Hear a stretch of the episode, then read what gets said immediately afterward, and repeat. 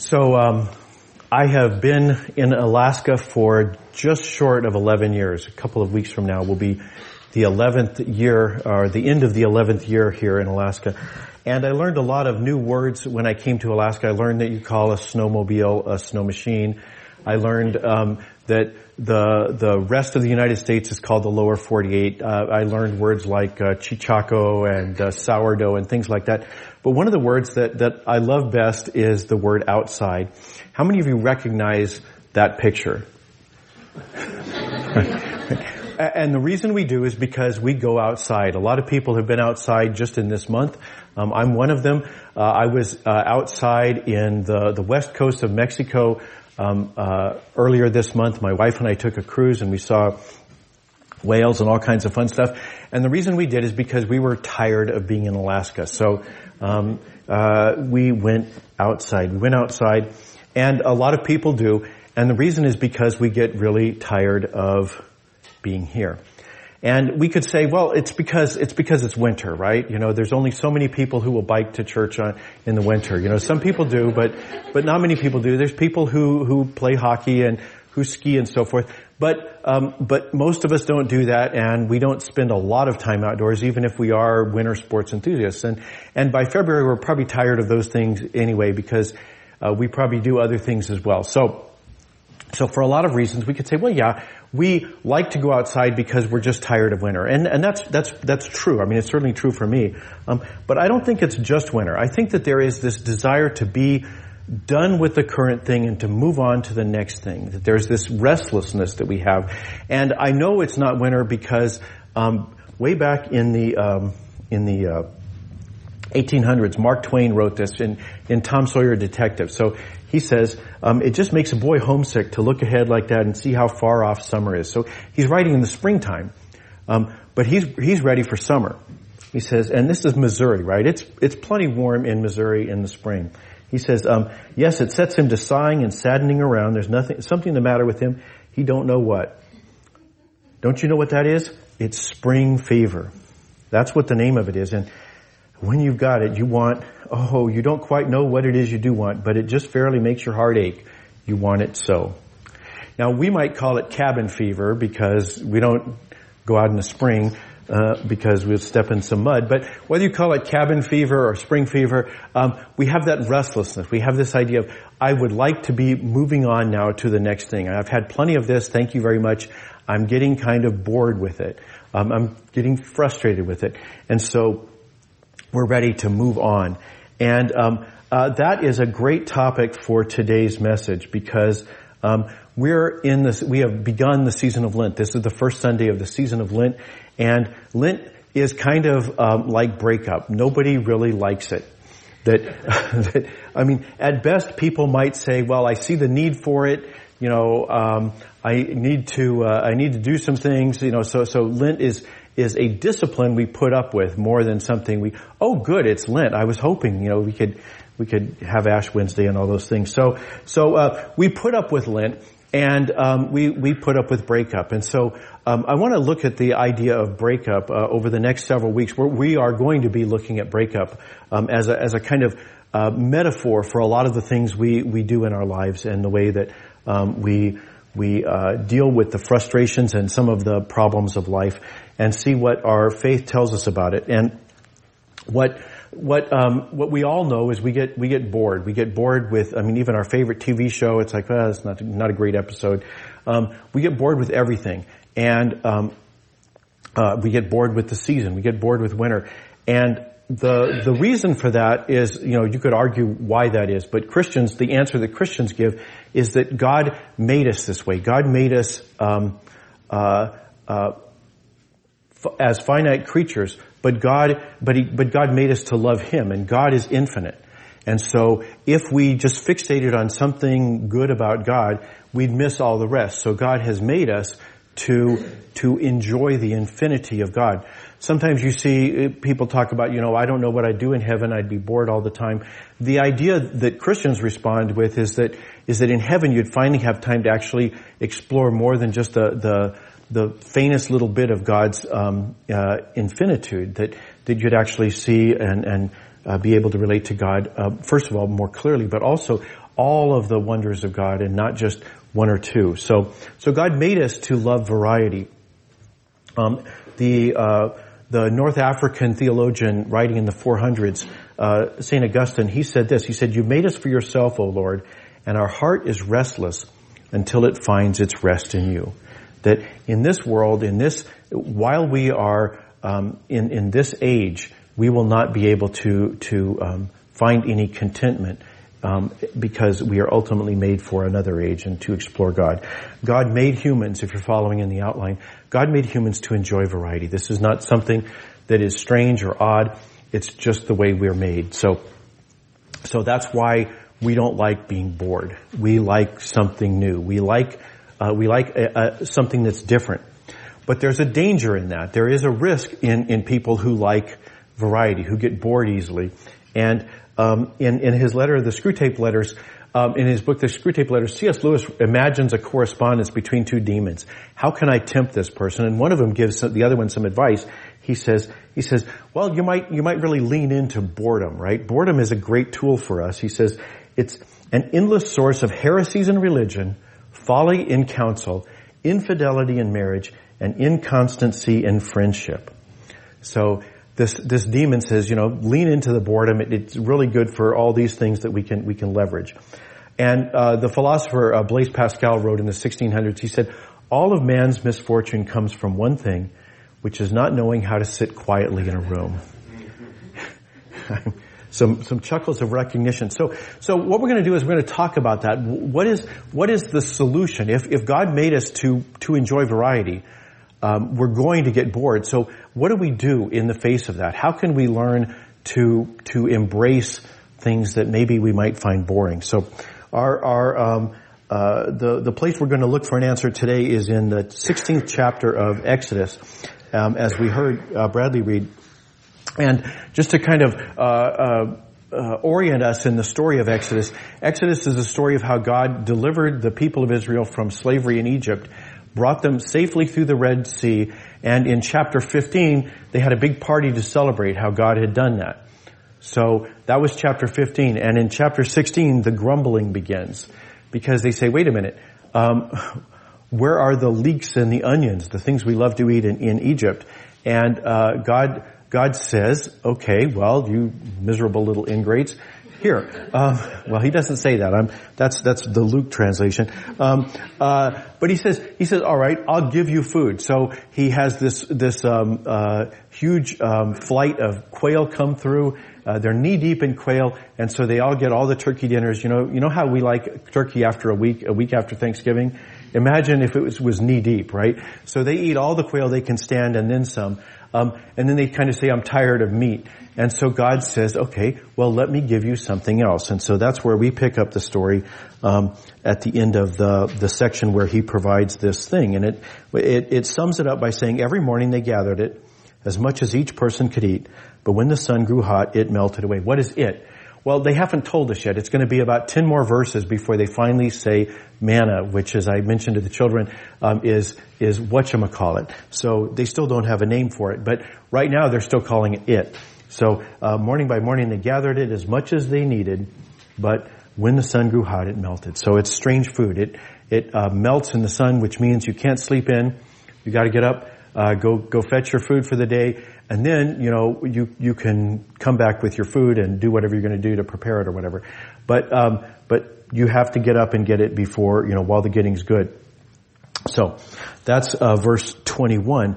And now continuing in twenty-two, it says, on the sixth day, the people collected twice as much food as usual, two omers per person. So an omer, I forget, it's like three quarts or something. It's a lot of food. So they, they gather up all this manna and they, they've got plenty of food. And uh, more than they have been eating the last six days. And uh so the chiefs of the community, the, the, the leaders, they come in, they tell Moses, and he says, yeah, read verse five. That's what God said he was going to do. He said, uh, this is what the Lord has said. Tomorrow is a day of rest, a holy Sabbath to the Lord.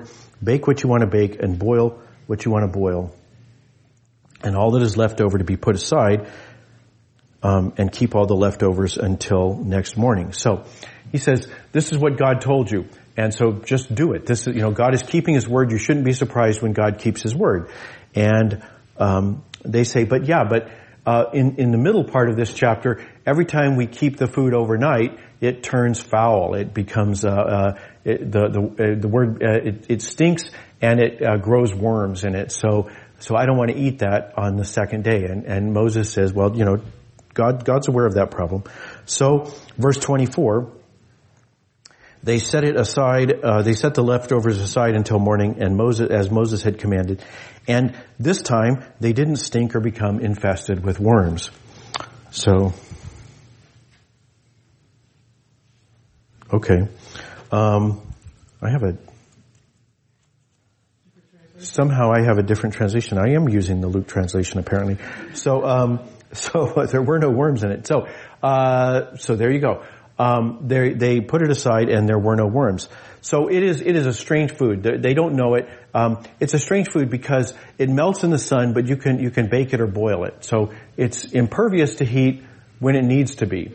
Um, it it uh, rots overnight, except on certain days of the week. So this is a really strange food. This is some people say, well, it's the you know it's an excretion of some insect, or they say it's uh, something that found on plants. It's like, well, there's no food that's like this. This is a special food.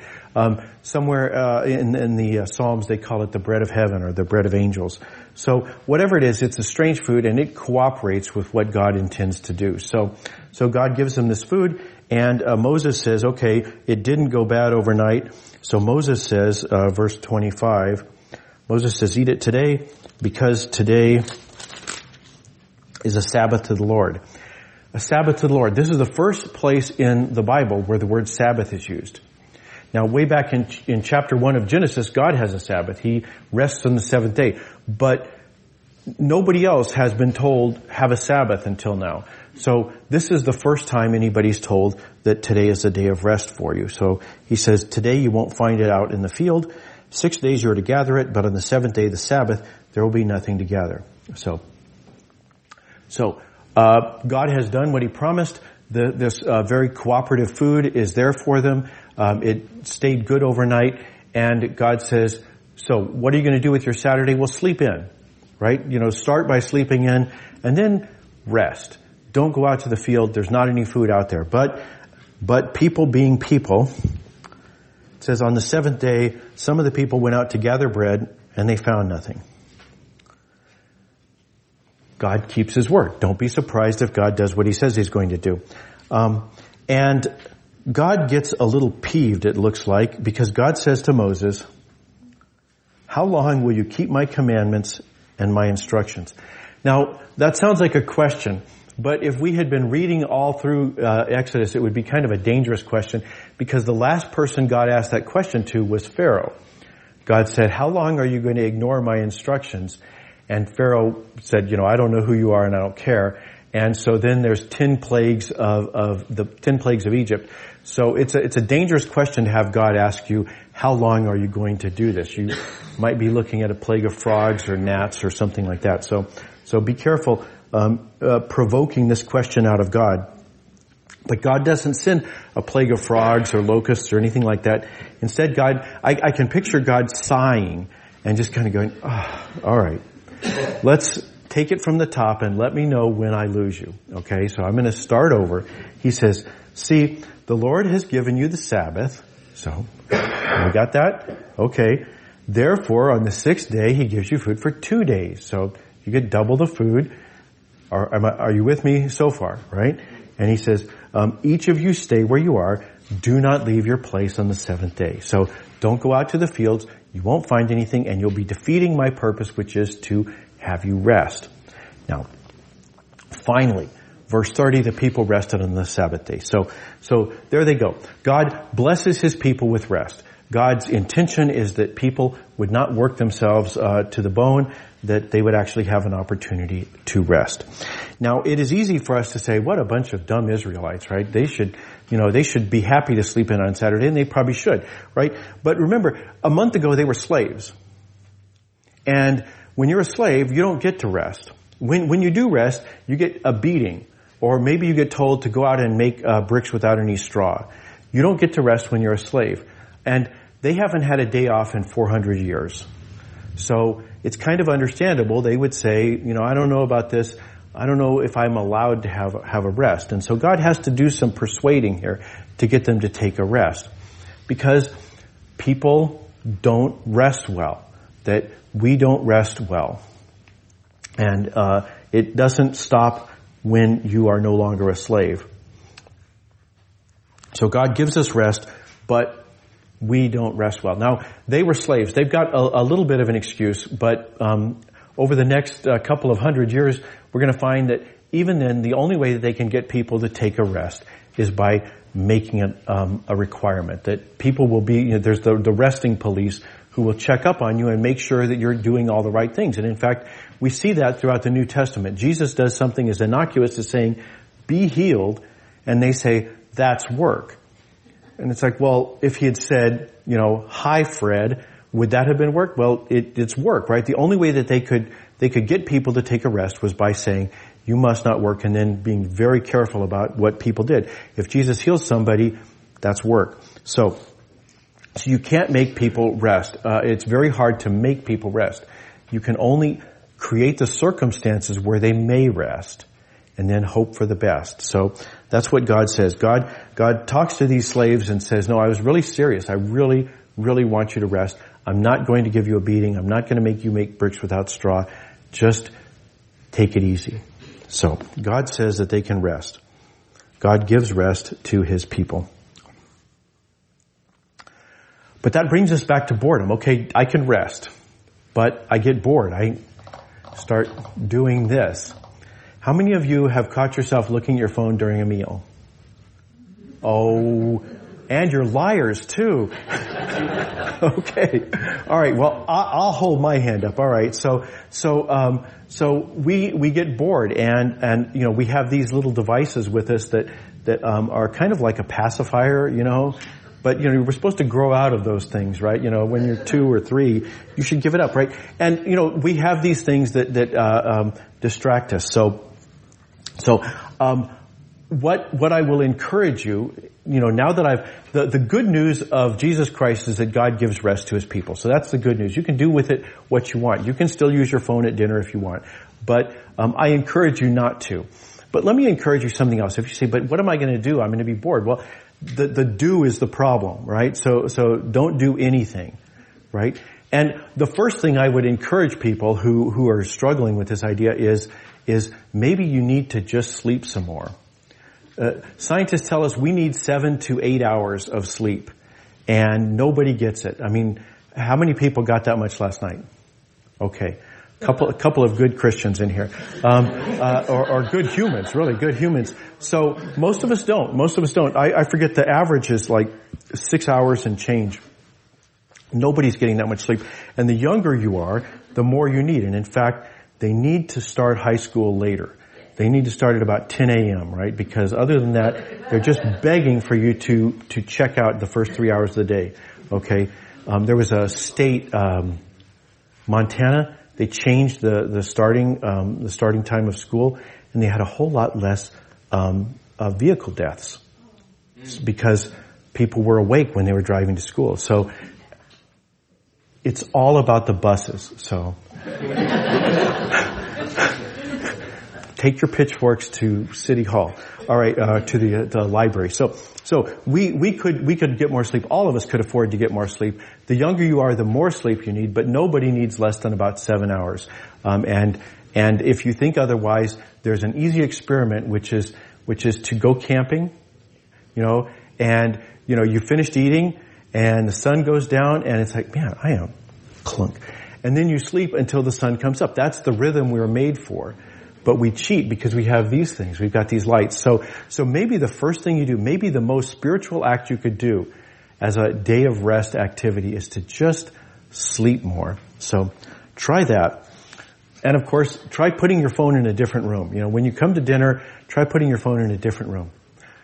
Have dinner. Have dinner together as a family. Um, go out to eat. Let somebody else do the work. And, you know, I, you get into kind of Talmudic questions there about, well, are they working? You know, so, so, uh, you can solve that problem, or at least, at least salve your conscience by giving a big tip. Okay? So, so, so you, you have that time of rest. Have have a meal, have a conversation, um, have a day off. So I would sum that up. I was trying to be clever here. In the cause of rest, be an activist. So be an activist in the cause of rest. Do something about it. Take it easy. So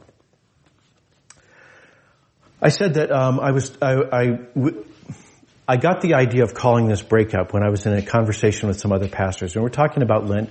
Nobody likes Lent. Even pastors don't like Lent. So what are we going to do during Lent? And we said, you know, Lent is kind of like breakup. Nobody really likes it. We put up with it. We we understand the need for it, but it's not an enjoyable thing in itself. And we're thinking about it, and we had this conversation, and we decided what we would do is we would try to do something different, something that promoted some variety. So we're going to try an experiment, um, and it's an experiment that's going to run for four weeks. So the way it's going to work is we're going to have a pulpit exchange. Some of you were here last fall and you had a chance to see Allison Burchett. She was the pastor of Trinity who came here in November, and I went to her church. We're going to do a four-way, a four-way um, a pulpit exchange during Lent. So if nothing else, you'll have variety.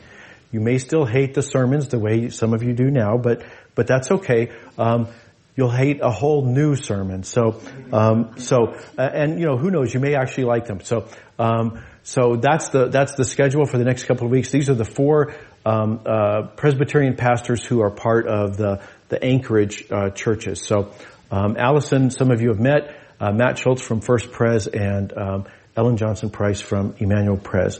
So um, that's that's the plan. And then I'll be back, and uh, starting in March, I'll be back for quite a while. So.